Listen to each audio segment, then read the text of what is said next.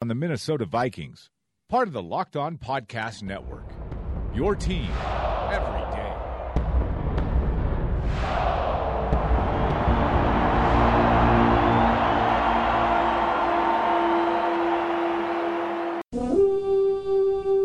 Welcome back to the Locked On Vikings podcast. I am your host, Jordan Reid, here on the Locked On Podcast Network. You are tuned in to episode 439, and we have a lot of special things planned for today's episode. I want to continue the rookie rundown from the previous episode where I just gave an overview of each and every rookie in the Vikings draft class. Last episode, we went over Mike Hughes, Brian O'Neill, and Jalyn Holmes, which were the team's first three draft picks. Now we're going to get into the latter part of the team's draft class with Tyler Conklin, Daniel Carlson, Colby Gossett, Ade Aruna, and Devante Downs. Some other things that we'll be going over. We'll be talking about Pat Elflein, who was placed on the pup list, the physically unable to perform list to start training camp today. Giving out some training camp superlatives. That's a popular list going out on Twitter right now. Talk about a guy who can be a breakout potential player for the Vikings, a rising star, and a host of other things on that list as well. And then we'll end up answering some Twitter follower Q&A. I know I sent out a tweet earlier stating that I wanted to get some questions from you guys just to see exactly what you wanted answered. And that's something that I'll be doing more often as we get deeper into this podcast series and going on with future episodes later on during the latter half of the week. I'm going to be doing a Q&A session usually on the Thursday or Friday episodes or even a weekend mailbag from time to time. So let's dive right into it. Let's get right into the rookie rundown, starting off with Tyler Conklin, who was the team's fifth round selection. The tight end out of Central Michigan doesn't come in with a lot of hype because he's behind Kyle Rudolph. He's behind David Morgan, two established veterans that have a lot of reps invested – with the Vikings to this point. We know Kyle Rudolph is the top guy on the depth chart, and David Morgan is more of a jack of all trades guy. He can he can be a receiver when they ask him to be, even though that doesn't really suit the main part of his skill set. He's more known as a blocker. That's really where his contributions come from in the running game, and that's really how they have used him from time to time. But when Kyle Rudolph does get banged up, which does happen in games, he's been very reliable as a receiver speaking of David Morgan, when they do ask him to run some routes from time to time, I know there was some games last year where he did stand out and did have some some receiving yards where he did look very impressive, but they don't ask him to run a lot of routes very often. And I think that's where Tyler Conklin could come into the picture. Now, I'm not saying he's going to overtake David Morgan for that number two tight end spot, but we do know one of the biggest recipes for success in John DeFilippo's new offense, who is now the Vikings offensive coordinator coming over from the Philadelphia Eagles, where he was previously their quarterback coach, is that he loves to use double tight end sets. And we saw that in Philadelphia last year with Brent Celek and Zach Ertz, who was their top two tight ends, and even a mixture of Trey Burton in there as well. So he's used a host of tight ends in his offense. And even in his time back with the Cleveland Browns, he used a host of tight ends led by Gary Barnidge, who had a breakout season under John DeFilippo. And I think Tyler Conklin is going to be very much in the mix when they want two receiving options on the field. And that's not to say David Morgan isn't capable of doing that, but I think Tyler Conklin has a more diverse skill set as a pass receiver, and he's a much more defined and precise route runner than what David Morgan is capable of being. So that's probably where Tyler Conklin's role will come in for the most part. And that's what he was at Central Michigan. He proved to be a reliable pass catcher for them. Now, he did suffer some injuries. I know he had a foot surgery that he did have early on in his years at Central Michigan, but and that's something that he really didn't recover mightily from or steadily from.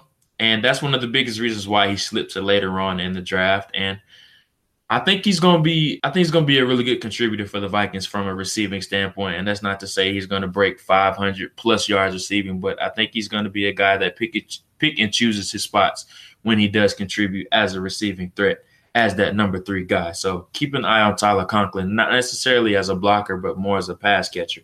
When John DeFilippo wants to get those two reliable receiving threats on the field at the same time in various formations. Moving on, I think this is one of the biggest battles of training camp, and that's at the kicking spot.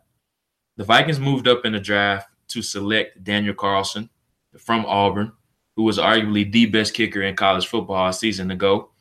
Known for his very strong leg, extremely accurate, the Vikings really haven't had that guy that can consistently knock kicks down from 50 yards plus. It really hasn't happened since the early years of Blair Walsh.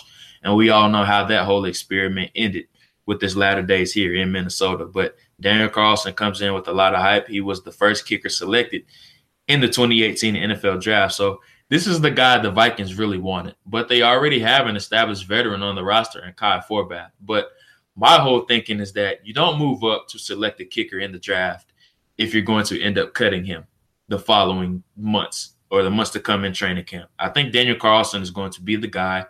And I mean, that's pretty evident after they did end up trading up for him in the draft. And I think Kai Forbath's days are numbered unless Carlson just comes out and looks completely terrible in training camp. I think it's his spot to lose. And the only way he does end up losing this battle is if he just looks disastrous throughout training camp. But that would look really bad on the Vikings if they did end up or if they trade up for this guy and he just looks completely terrible. And I don't think that's going to happen because Carlson has shown to be a reliable guy from 30, 40, and even 50 plus yards out. And also, they have that guy now who can consistently get touchbacks and kick the ball out of the end zone on those kickoffs, which is something the Vikings haven't had, and that can be used as a weapon. So the Daniel Carlson versus Kai Forbath, Kai Forbath the Daniel Carlson versus Kai Forbath training camp battle is definitely something to watch. Moving on to the sixth round, the first pick of the sixth round by the Vikings was Colby Gossett out of App State. And if you follow me on Twitter, I am extremely excited about watching Colby Gossett. And that's not to say he's going to step in and be a day one starter. That's not what I expect him to be because he just has too many guys in front of him. And we Mike Remmers and Nick Easton obviously are probably going to be the two starting guards at this point after Mike Zimmer's comment stating that they were probably going to play Remmers at that right guard spot. Nick Easton is the man at left guard. Where Gossett really supplies or helps the team out, where Gossett really helps the team out is that he provides really good depth. And that's what I think he's going to come in and do. Danny Isidora is a guy that I like as well. I had a really big pre-draft grade on him. I had him as a fourth round guy, and I thought he was a guy that was going to potentially come in and maybe even start early on in his rookie season, but that proved to not be true. But when he did fill in, I know against the Cleveland Browns, he filled in. It was a severe roller coaster ride, but that's expected. Offensive line is one of those positions where you don't really know how guys are going to adjust once they get into the NFL. And it's one of the hardest positions to project in the NFL as well because you just don't know how guys are going to translate as an offensive lineman. But just staying on the subject of Gossett, a guy that was the anchor of the Appalachian State offensive line, his four years there and his whole entire career, a guy that manned that right guard spot and was very impressive at doing it as well.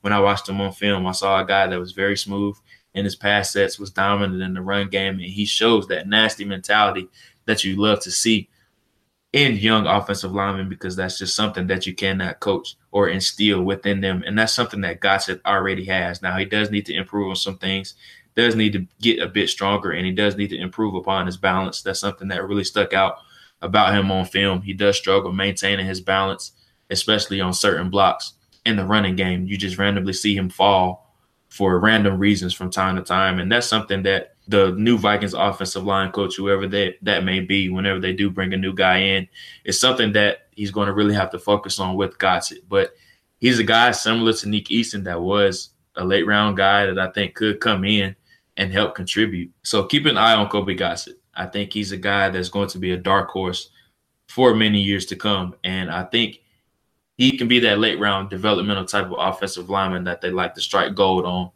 in the later half of the round, similar to a Nick Easton, who was an undrafted guy. Excuse me, I didn't mean to say that he was selected during the latter half of the draft. He's a late round to undrafted type of player that could come in and be that instant or later on down the line contributor for the Vikings offensive front. Moving on to the Vikings' last selection in the sixth round, that was Ade Aruna, the defensive end out of Tulane. Another guy that really should have fans excited the Vikings love taking chances on raw edge rushers that have athleticism. He really showed really good athleticism at the combine, showed really good explosiveness on certain drills and certain performance tests. And we've seen in the past with even guys like Danielle Hunter where they like to take those chances on those explosive but raw edge rushers. And Ade Aruna is nowhere near the prospect that Danielle Hunter was or showed the type of explosiveness that Danielle Hunter exemplified coming out of LSU. But what I'm saying is that the Vikings love taking these big balls of clay and molding them into the type of players that they want to be. And that's a formula or a recipe of success that they had, or that's a recipe that they have had success with in years past, even with Danielle Hunter and Tashawn Bower, guys that were very raw, but they showed some type of explosiveness on film that they like to mold. And that's exactly what you're getting with a guy like Ade Aruna, a guy that he didn't have the best season last year, but I thought he played out of position. And the scheme that Tulane was running last season didn't really fit his skill set. They were playing a 3 4 scheme, and they had him playing the defensive end in that 3 4 scheme. He's more of a guy that's a 4 3 edge rusher, a guy that can keep his hand in the dirt and rush around the edges and win the arc more consistently, as opposed to being a guy that is trying to hold the point of attack at that four or five technique spot and a three four defense, which is what Tulane had him doing last year. He's a guy that that is most consistent at that five technique spot in a four three defensive front, which is exactly what the Minnesota Vikings run. Ade Aruna is probably going to be a guy that they want to stash on the practice squad and develop over time because there's just so many guys that are in front of him at that defensive end spot that they're still trying to develop, like a Tashawn Bower, Stephen Weatherly, and a host of other guys as well that they want to see. So Aruna is definitely their project that they want to work on for years to come. Now he is a guy that is a bit older. I believe he just turned 24 years old. So he's an older rookie, but he still shows those flashes of explosiveness. And maybe if they can clean up that technique that he's shown and those flashes that he's shown as well, maybe they're hoping that they can get that out of him later on down in his career in his second, third, or even fourth year. And maybe they can strike gold on a guy that could end up being a really good depth piece down the line behind some of their high end starters that they do have at edge rusher. Moving on to the team's last pick, seventh round selection, which was linebacker Devante Downs out of Cal. The Vikings took a risk here taking Downs because he has suffered a torn ACL, which he did tear in October and we don't know when he's going to be ready for training camp. Now, he didn't start the season or he didn't start training camp on the pup list, which is a very good sign for him. So maybe he will be ready to go sooner rather than later. So keep an eye on Devante Downs. Now, the thing about this selection is that the team has shown to really like taking chances on linebackers later on in the draft or even undrafted guys. We saw with Eric Wilson last year, who came in and was an instant contributor Maybe not a linebacker, but he's a guy that came in and contributed right away at special teams. And I think that was their whole logic behind taking Devante Downs. And they don't really have a lot of reliable depth behind Eric Kendricks and Anthony Barr. Ben Gedeon came in and filled in really good at that will linebacker spot. And Eric Wilson came in and was a pleasant surprise as well. And with Kentrell Brothers being suspended the first four games of the year, maybe they're hoping Devante Downs could come in and maybe be that Eric Wilson type of guy that could come in and be a depth piece and contribute on every single special teams. So that's pretty much the second part of the rookie rundown. That's just my overview of most of the Vikings rookies that they took during the latter half of the NFL draft. But before we move on, here's a word from some of our Locked On podcast sponsors. This episode is brought to you by Nordic Track. Nordic Track has a series of training equipment to give you amazing workouts in the convenience of your home, including treadmills, exercise bikes, incline trainers, and strength. You can join high energy stream workouts any time of the day without stepping out the door. Join stream workouts in both studio and exotic destinations from around the world. Workouts are led by the world's top personal trainers to ensure you meet your fitness goals. Start your day with a run through the streets of Paris and end with cross training on the shores of Thailand or workout on the African safari. Special offer for Locked On Vikings listeners. Get $75 off your Nordic Track purchase by visiting nordictrack.com slash locked on and using the offer code locked on. Again, visit N-O-R-D-I-C-T-R-A-C-K dot com slash locked on. Again, that's nordictrack.com slash locked on and use the offer code locked on during checkout to save $75 off your purchase. Moving on to the next segment, let's talk about Pat Elflein being placed on the physically unable to perform list to start training camp. A lot of fans were wanting to press the panic button about this, especially since Elflein's injury came during the NFC Championship game and he had his surgery in January. So He's had about six months to recover. He sat out all of OTAs, all of mini camps in order to just give himself more time to heal up. And I just want to tell you guys do not panic about Pat Elflein. Mike Zimmer came out and said he shouldn't be out for too long. So I don't expect him to be out more than a week. That's pretty much my timetable for him. The team did sign JP Quinn, who was a center out of Central Michigan, but the only reason they did sign Quinn was because they didn't have any other center to snap during these rookie training camp practices. So do not panic about Pat Elflein. Everyone knows that he's a big part of the Vikings offensive line, and he was a pleasant surprise last year with how well he did come in and contribute. But it is a bit scary that Elflein has not participated in anything to this point. And on the flip side of that, fans do have the right to panic that he hasn't done anything to this point, especially that he's not been able to lift any type of weights, especially lower body areas. And he's the type of player, especially being a young player, that he needs as many reps and as much weight training as he can get, especially since strength is one of the areas where he struggled with the most. The biggest area that he struggled with last year was being able to sustain and stay on blocks and stick on those blocks and being able to finish defenders.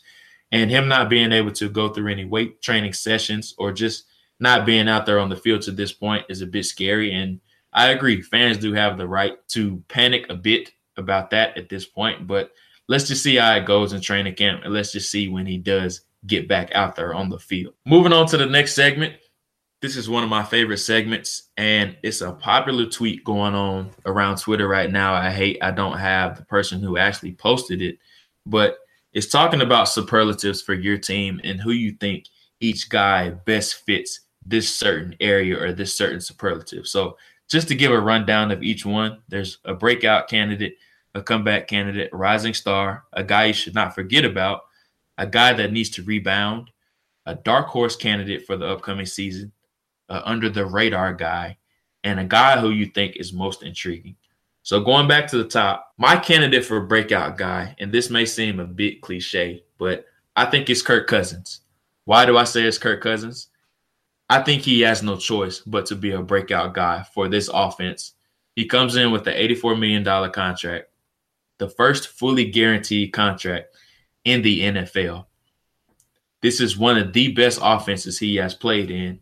And I think people are taken away from what he had in Washington. I think he had some really good I think he had some really good weapons when he was with the Redskins and he had a decent offensive line when he was there, but as a supporting cast as a whole, I don't think he's had as well rounded of a team, talking offense and defense, as this Vikings team. You have Stefon Diggs, you have Adam Thielen, you have Kyle Rudolph, and you have a young up and coming star in Dalvin Cook behind him. He's never had a running back that reliable behind him in his time with the Redskins. And then you combine all that with the number one defense in the NFL. I think Kirk Cousins is going to have a breakout season. And that's not to say that he's going to put up more points or more touchdowns to interception ratio in his statistics. But what I mean by a breakout season is that he's going to be more efficient than he ever was. And the big debate about him this offseason has been how inefficient he has been in the red zone. Now with John DeFilippo on board, who was the red zone specialist and the quarterbacks coach in his time with the Eagles, I think that's something he can help Kirk Cousins improve upon this upcoming season.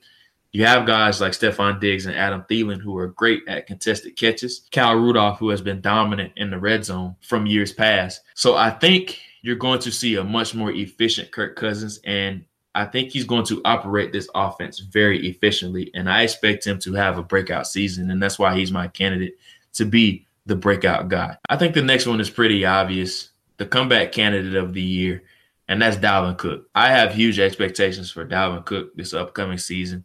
Everyone's seeing him running around practice without the knee brace. He's finally been fully cleared by the Vikings team doctors. And a lot of people have huge expectations for him this upcoming season, including myself. Now, I don't expect him to get off to a great start. I think they're going to feed Latavius Murray a lot early on because they want to really ease him back into playing games. They want they don't want to throw him out there too soon and have him putting too much on that injured or that torn ACL that he did get surgically repaired after the fourth game of the year against the Detroit Lions when he did suffer it. So I don't expect them to give them I don't expect them to give him a heavy workload early on But around third, fourth, or fifth game of the year, I expect his workload to increase, and I expect Murray's workload to decrease. And I think we're going to see a big year out of Dalvin Cook. Now, John DeFilippo's offense has a history of being a running back by committee backfield, but I think with Dalvin Cook, going to be able to shoulder the load with him, and that's not to say put a lot on his plate, but I think the offense is really going to be ran through him. And what I mean by that is if the Vikings are able to sustain and get big leads, they're going to feed Dalvin Cook. That's just been Zimmer's MO. He wants to play good defense and he wants to run the ball. He wants to have a dominant run game and he wants to play dominant defense. And that's why I think this team or this offense is really going to be ran through Dalvin Cook, and I expect him to have a big year. And that's just not as a rushing threat. There's reports out there that he's been used all over the field, all over various formations as a pass catcher as well. So I'm really excited to see what he does next season. Now for the rising star, and I think this guy pretty much is right there as a budding star already in the NFL. But I'm going with Danielle Hunter, a guy I think the world of, and I don't think he gets enough credit for just how good he really is to this point. And everyone loves to say how young he is, and rightfully so. He's only 23 years old, and he will turn 24 years old during week eight of the season. So he's going to play half of the season as a 23 year old. And a lot of rookies are 23 years old now. And it's just amazing just how young he still is to this point. And it's really nice to see how far he's come along now entering his fourth year. The work that Andre Patterson has done to get him to this point has just been phenomenal. And now with Sheldon Richardson in the fold, Linval Joseph manning the interior, and with how much attention Everson Griffen continues to get weekly, Danielle Hunter is going to get a lot more one-on-one opportunities, and I expect him to have a big season. I think he's going to have anywhere from 10 to 12 sacks. And it would surprise me if he has even more than that because of the more one on one opportunities he's going to face weekly. I expect him to have a big year this year. And I think he's going to prove to be worth every single penny of that deal, that extension that he just signed this offseason. So Danielle Hunter would definitely be my candidate for the guy that is the rising star. A guy to not forget about, and I went back and forth. There's a lot of viable candidates for this spot because the Vikings have so many good young pieces. But the guy I think everyone should not forget about is Danny Isidora. And I keep saying that because he showed some really good flashes in his time that he did start last year, but there obviously was some lows in his play. I know the Cleveland Browns was one start where he did have that was positive, but there was some really bad negatives as well as well. So there's going to be some highs and lows with him, but with the question marks that the Vikings do have at that right guard spot, I think he's a guy that could prove to be the team's sixth man off the bench if Mike Remmers does continue to struggle at that guard spot, or if Rashad Hill struggles at that right tackle spot and they want to slide Mike Remmers back to that right tackle spot. Danny Isidora is a guy that could slide in if he does end up beating out Tom Compton in training camp as that sixth man off the bench. So Danny Isidora is a guy that fans should not forget about.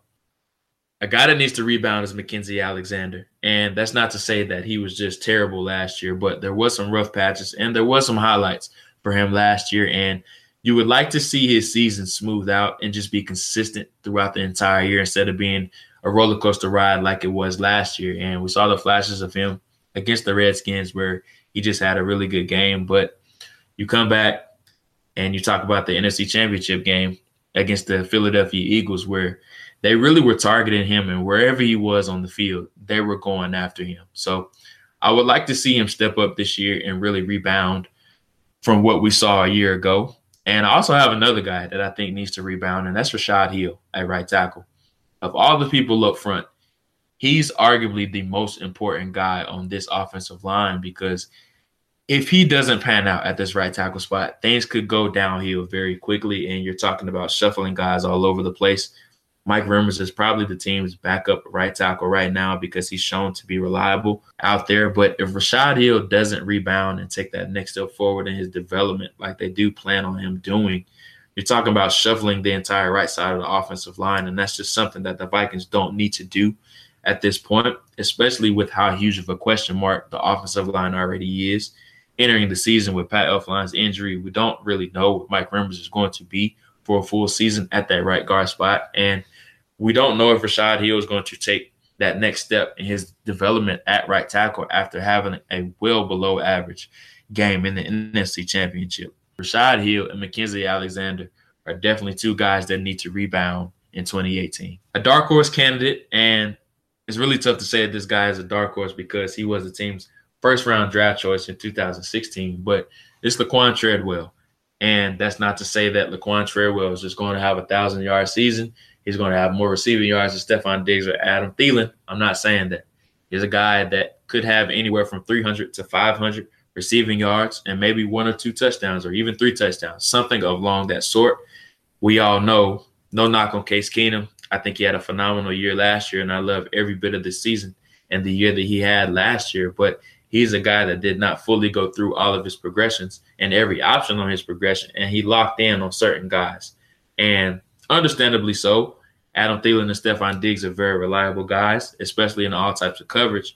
And it just seems like he did not trust Laquan Treadwell. But there was a lot of times where Laquan Treadwell was the third or fourth option and he was getting open. But Keenum was so fixated on sticking on that first and second option, which were Diggs and Thielen, that Laquan Treadwell was running open from time to time where he could have had some more yards and he could have been a heavy contributor. Now, enter Kirk Cousins, a guy that's known to spread the wealth. He's known to use his top three to four receivers very consistently throughout the year. So now we're going to see a guy like Laquan Treadwell have more opportunities on certain down and distances and all types of coverages. So Laquan Treadwell would definitely be my dark horse for a guy that can have a better season than he has had to this point. And under the radar guy, I talked about him earlier. I'm a big fan of him, and that's Colby Gossett. I think Colby Gossett, he's a guy that is extremely under the radar right now. He was a six round pick, and Gossett is a guy that could come in and be that depth piece that they really have been sorely looking for on the interior offensive line spot. And that's something that they really haven't had throughout years past. And whenever the Vikings have sustained an injury or two, it just all goes downhill. But I think Gossett could come in and be that sixth or seventh guy off the bench that I think could come in and still give that same level of play that some of the other interior offensive linemen are giving that are starting. And that's not to say he's going to do that next year. I'm talking maybe two to three years down the road. I think Gossett is going to end up turning into that late round offensive lineman that could end up being a starter, or he could end up being that first guy off the bench, as I alluded to earlier. But Gossett is a guy that I'm highly excited to see in training camp because I think he's a guy that has a game that's very advanced at this point. And I think he's a guy that could come in and he could be a contributor, if not this year, then later on down the road. My most intriguing candidate is Sheldon Richardson. I've said this repeatedly. I'm more excited to see how Sheldon Richardson contributes to the defense than I am to see how Kirk Cousins contributes to the offense. And why do I say that? The Vikings haven't had that penetrating three technique since Sharrif Floyd sustained his injury. Yes, Tom Johnson was a very good piece at that three technique spot, but Sheldon Richardson is much more supremely supremely talented than what Tom Johnson is. And to unleash this defensive line, what the Vikings always needed was that penetrating defensive tackle opposite of Linval Joseph. And that's exactly what you're getting with Sheldon Richardson. Why am I so intrigued by Sheldon Richardson? Because he's a guy that's coming in that's very hungry. He's had a chance to dive into the playbook. And that's something that he didn't get in Seattle last year when he was traded a couple weeks before the season started. He's been here an entire spring. He's been here an entire summer. So he's now comfortable with that playbook and some of the techniques that Andre Patterson is trying to instill in him. He's developed some chemistry with Linval Joseph. Those guys have been everywhere together, it seems like, on every single video. So those guys have developed a very good rapport during this off season. And I'm really intrigued to see how he unleashes not on this defensive line, but this defense as a whole, because Mike Zimmer has not had a penetrating three technique since the days of Sharrif Floyd. Him combined with Linval Joseph is going to really free up Danielle Hunter as well as Everson Griffen. So I think Sheldon Richardson is going to be a really huge addition to this Vikings defense. Now that we have completed training camp superlatives, here's another word from some of our Locked On podcast sponsors. And welcome back to the final segment of the Locked On Vikings podcast. Now we're going to get into some Twitter follower Q&A.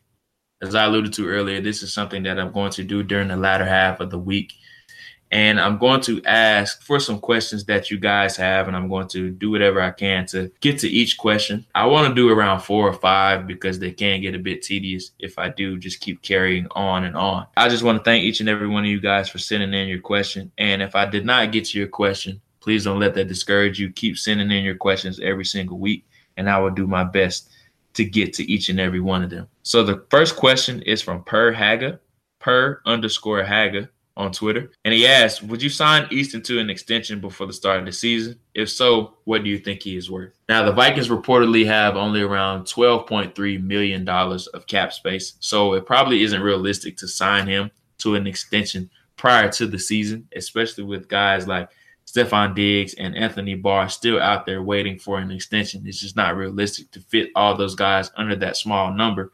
And he's the third option on the pecking order. I would not sign him prior to the season, but I would be very interested in signing Nick Easton after the year. And the team is very high on Nick Easton. They put a second round restricted free agent tender on him this off season just to ensure that no one would take or take him away from them. And if they did want to take them, take him away from them, it would cost a second round pick. And them putting that high of a tender on him just shows how much they respect his game and how far he's come to this point. And I mean, they did trade Gerald Hodges for him, who was a player that the Vikings really did like, but he just didn't fit some of the stuff that they were trying to do and the culture that they were trying to create at the time. And Nick Easton is a guy that they got along with the six round pick. How far he's come from that point to now being a consistent starter, that just shows how much they really like him. And I fully expect them to extend him at some point, if not during the season, then definitely after the season. But I don't think his extension will come before Stefon Diggs or potentially Anthony Barr. Moving on to the next question, and this is from Luke Parrish at L Parrish 22. Do you think Eric Wilson can surpass Gedeon as the third linebacker? This is a really interesting question because of all the people on the Vikings defense, I think Ben Gedeon obviously is that one spot that is up for grabs. All of the other spots, all the other 10 spots on the defense probably are locked in for the year. So I really don't see any other spots being different from a year ago outside of Sheldon Richardson being inserted for Tom Johnson, of course. So that third linebacker spot really is up for grabs. It's going to be an interesting camp battle because Eric Wilson is very explosive a guy that the team really thinks highly of, that they really chased really hard as an undrafted free agent a year ago. But the team did inv- invest a fourth round pick on Ben Gedeon, and I think they think really highly of Ben Gedeon. And he's a guy that is underrated, in my opinion, because he contributes on every single special teams. And he's a guy that plays very hard when he is out there. But he does have some limitation. And that's not to say Eric Wilson doesn't have any limitations or that he's just that much more talented than what Ben Gedeon is. I think they're two players that are really neck and neck and really the same type of players. Gedeon's measurables are a bit more impressive than what Eric Wilson's are, just speaking of his height and weight. But as far as the talent level, I think they're right there neck and neck. And preseason is going to be big for both both of those guys. And it would not surprise me if Eric Wilson does end up surpassing Ben Gedeon. But I expect both of those guys to make the roster just because of the contributions that they do make in multiple areas. Next question comes from jcord21 at jcord842118. He asks, does Diggs get locked up this week? And if so, does he get 14 to 15 million? This seems to be the hottest topic of debate on Vikings Twitter, and that's paying Stefon Diggs and what exactly is he worth? And I'm of the belief that Stefon Diggs is worth 14 to 15 million. And if they do give him a Jarvis Landry type contract, I would be all for that. And I'm all for giving him Brandin Cooks type of money as well. And everyone says that he hasn't had a thousand yard season, and a thousand yards seems to be the precedent set for every single type of wide receiver. There is some questions about his health, but he has played 40 out of the 45 career games that he has suited up in a Vikings uniform. I don't count the early games in his career that he was inactive for. So I think the health issue tag is a bit unfair to him. Yes, he's been banged up, but that's just who he is. He's a guy that's going to have some bumps and bruises during his playing career, and that's just who Stefon Diggs is. He's going to spend a lot of time in the training room because of how hard and how rigorous he trains his body in the offseason. And he just wants to be the best that he can be. But he's going to give you 12 to 13 healthy games a year. Sometimes hit that 14 game mark as well. But he's going to be on the questionable list throughout the year because he always has those bumps and bruises throughout the year because that's just who he is. The quicker that fans realize that, the quicker they will get over that injury tag or that injury bug that he does come with. But when he's out there, he's a guy that is an elite talent at the position because he's so good at contested catches. His routes are amazing. And the time that he puts into his craft is really good. He wants to be the best that he can be. And you sign a guy like Kirk Cousins, and the last thing that you want to do is start to take weapons away from him. And that's not to say that give Stefon Diggs the highest paid contract at the position. I'm not saying that, but you want to keep as many weapons around Kirk Cousins as possible because he goes as his supporting cast goes, and we've seen that throughout his career. And taking a guy away like Stefon Diggs would highly detriment his play throughout the year. Moving on to the next question from Scott Salerno. I apologize if I mispronounce your name. It's at Scott AZ Skull. He asked, does Trevor Siemian's game time experience make him locked in at the quarterback two spot, even if Kyle Sloter outperforms him in camp? This is another really good question because I think the backup quarterback spot behind Kirk Cousins is one of the position battles that's not being talked about enough. Trevor Siemian is a guy that started a multiple amount of games when he was in Denver. And I think that's really going to give him the edge over Kyle Sloter because we don't know exactly what he is in actual NFL games. Yes, we have preseason tape to go off of, but the regular season and the preseason are two different types of animals. And we know what Trevor Siemian is. He's a guy that's going to be one of the better or a high end backup in the NFL. And everyone knows that he wasn't a starter in Denver, and his play exemplified that. But if you ask him to sit back and be a backup, he's a guy that's he was consistent and he had some consistent moments in Denver and he had some very low moments in Denver. But if you ask him to be a backup behind Kirk Cousins, now you have a guy that has game time experience. He's a proven veteran, and he's a guy that can be a high caliber backup. And we all know, as Viking fans, that the starter could go down at any moment, and the backup quarterback spot is very, very important on any roster. I'm of the belief that the backup quarterback spot is a top 10 position on a roster because if you invest so much in your top quarterback or your QB1 on the depth chart and you don't have anything behind him and that guy goes down, you can see your season dwindle at any moment. And we all saw that when Teddy Bridgewater went down and when Sam Bradford suffered some injuries as well. Luckily, Case Keenum was able to come in and contribute, but the Vikings had to give up a first round pick for Sam Bradford, and the team was just never able to recover. Ended up going eight and eight. And that's episode 439, guys. I want to thank each and every one of you guys for tuning in once again. Everyone that sent in their questions. I really hope you guys enjoyed the second part of the rookie rundown, the Pat Elflein discussion, the training camp superlatives, and much more. Those are just some of the things that we're going to debate on this podcast. And I have a lot more special things planned with training camp now in full swing. There's a lot of other things that I want to talk about. Kirk Cousins obviously will be heavily involved and heavily debated on the next episode. Just to give you guys a little bit of a sneak peek into the next episode, I'm going to debate or how Kirk Cousins can prove his worth and how he can prove to be worth every single penny of that fully guaranteed contract that he did sign a couple months ago. That will most likely be what's centered around in the discussion and what the entire podcast will instill. So I'm really excited to talk about that. There's some training camp battles that I want to get into and some positional battles that I want to highlight as well. So I'm excited. Training camp is here, and I really hope you guys stay tuned in to the podcast for many weeks to come and many episodes to come. Once again, Skol Vikings, thank you for listening.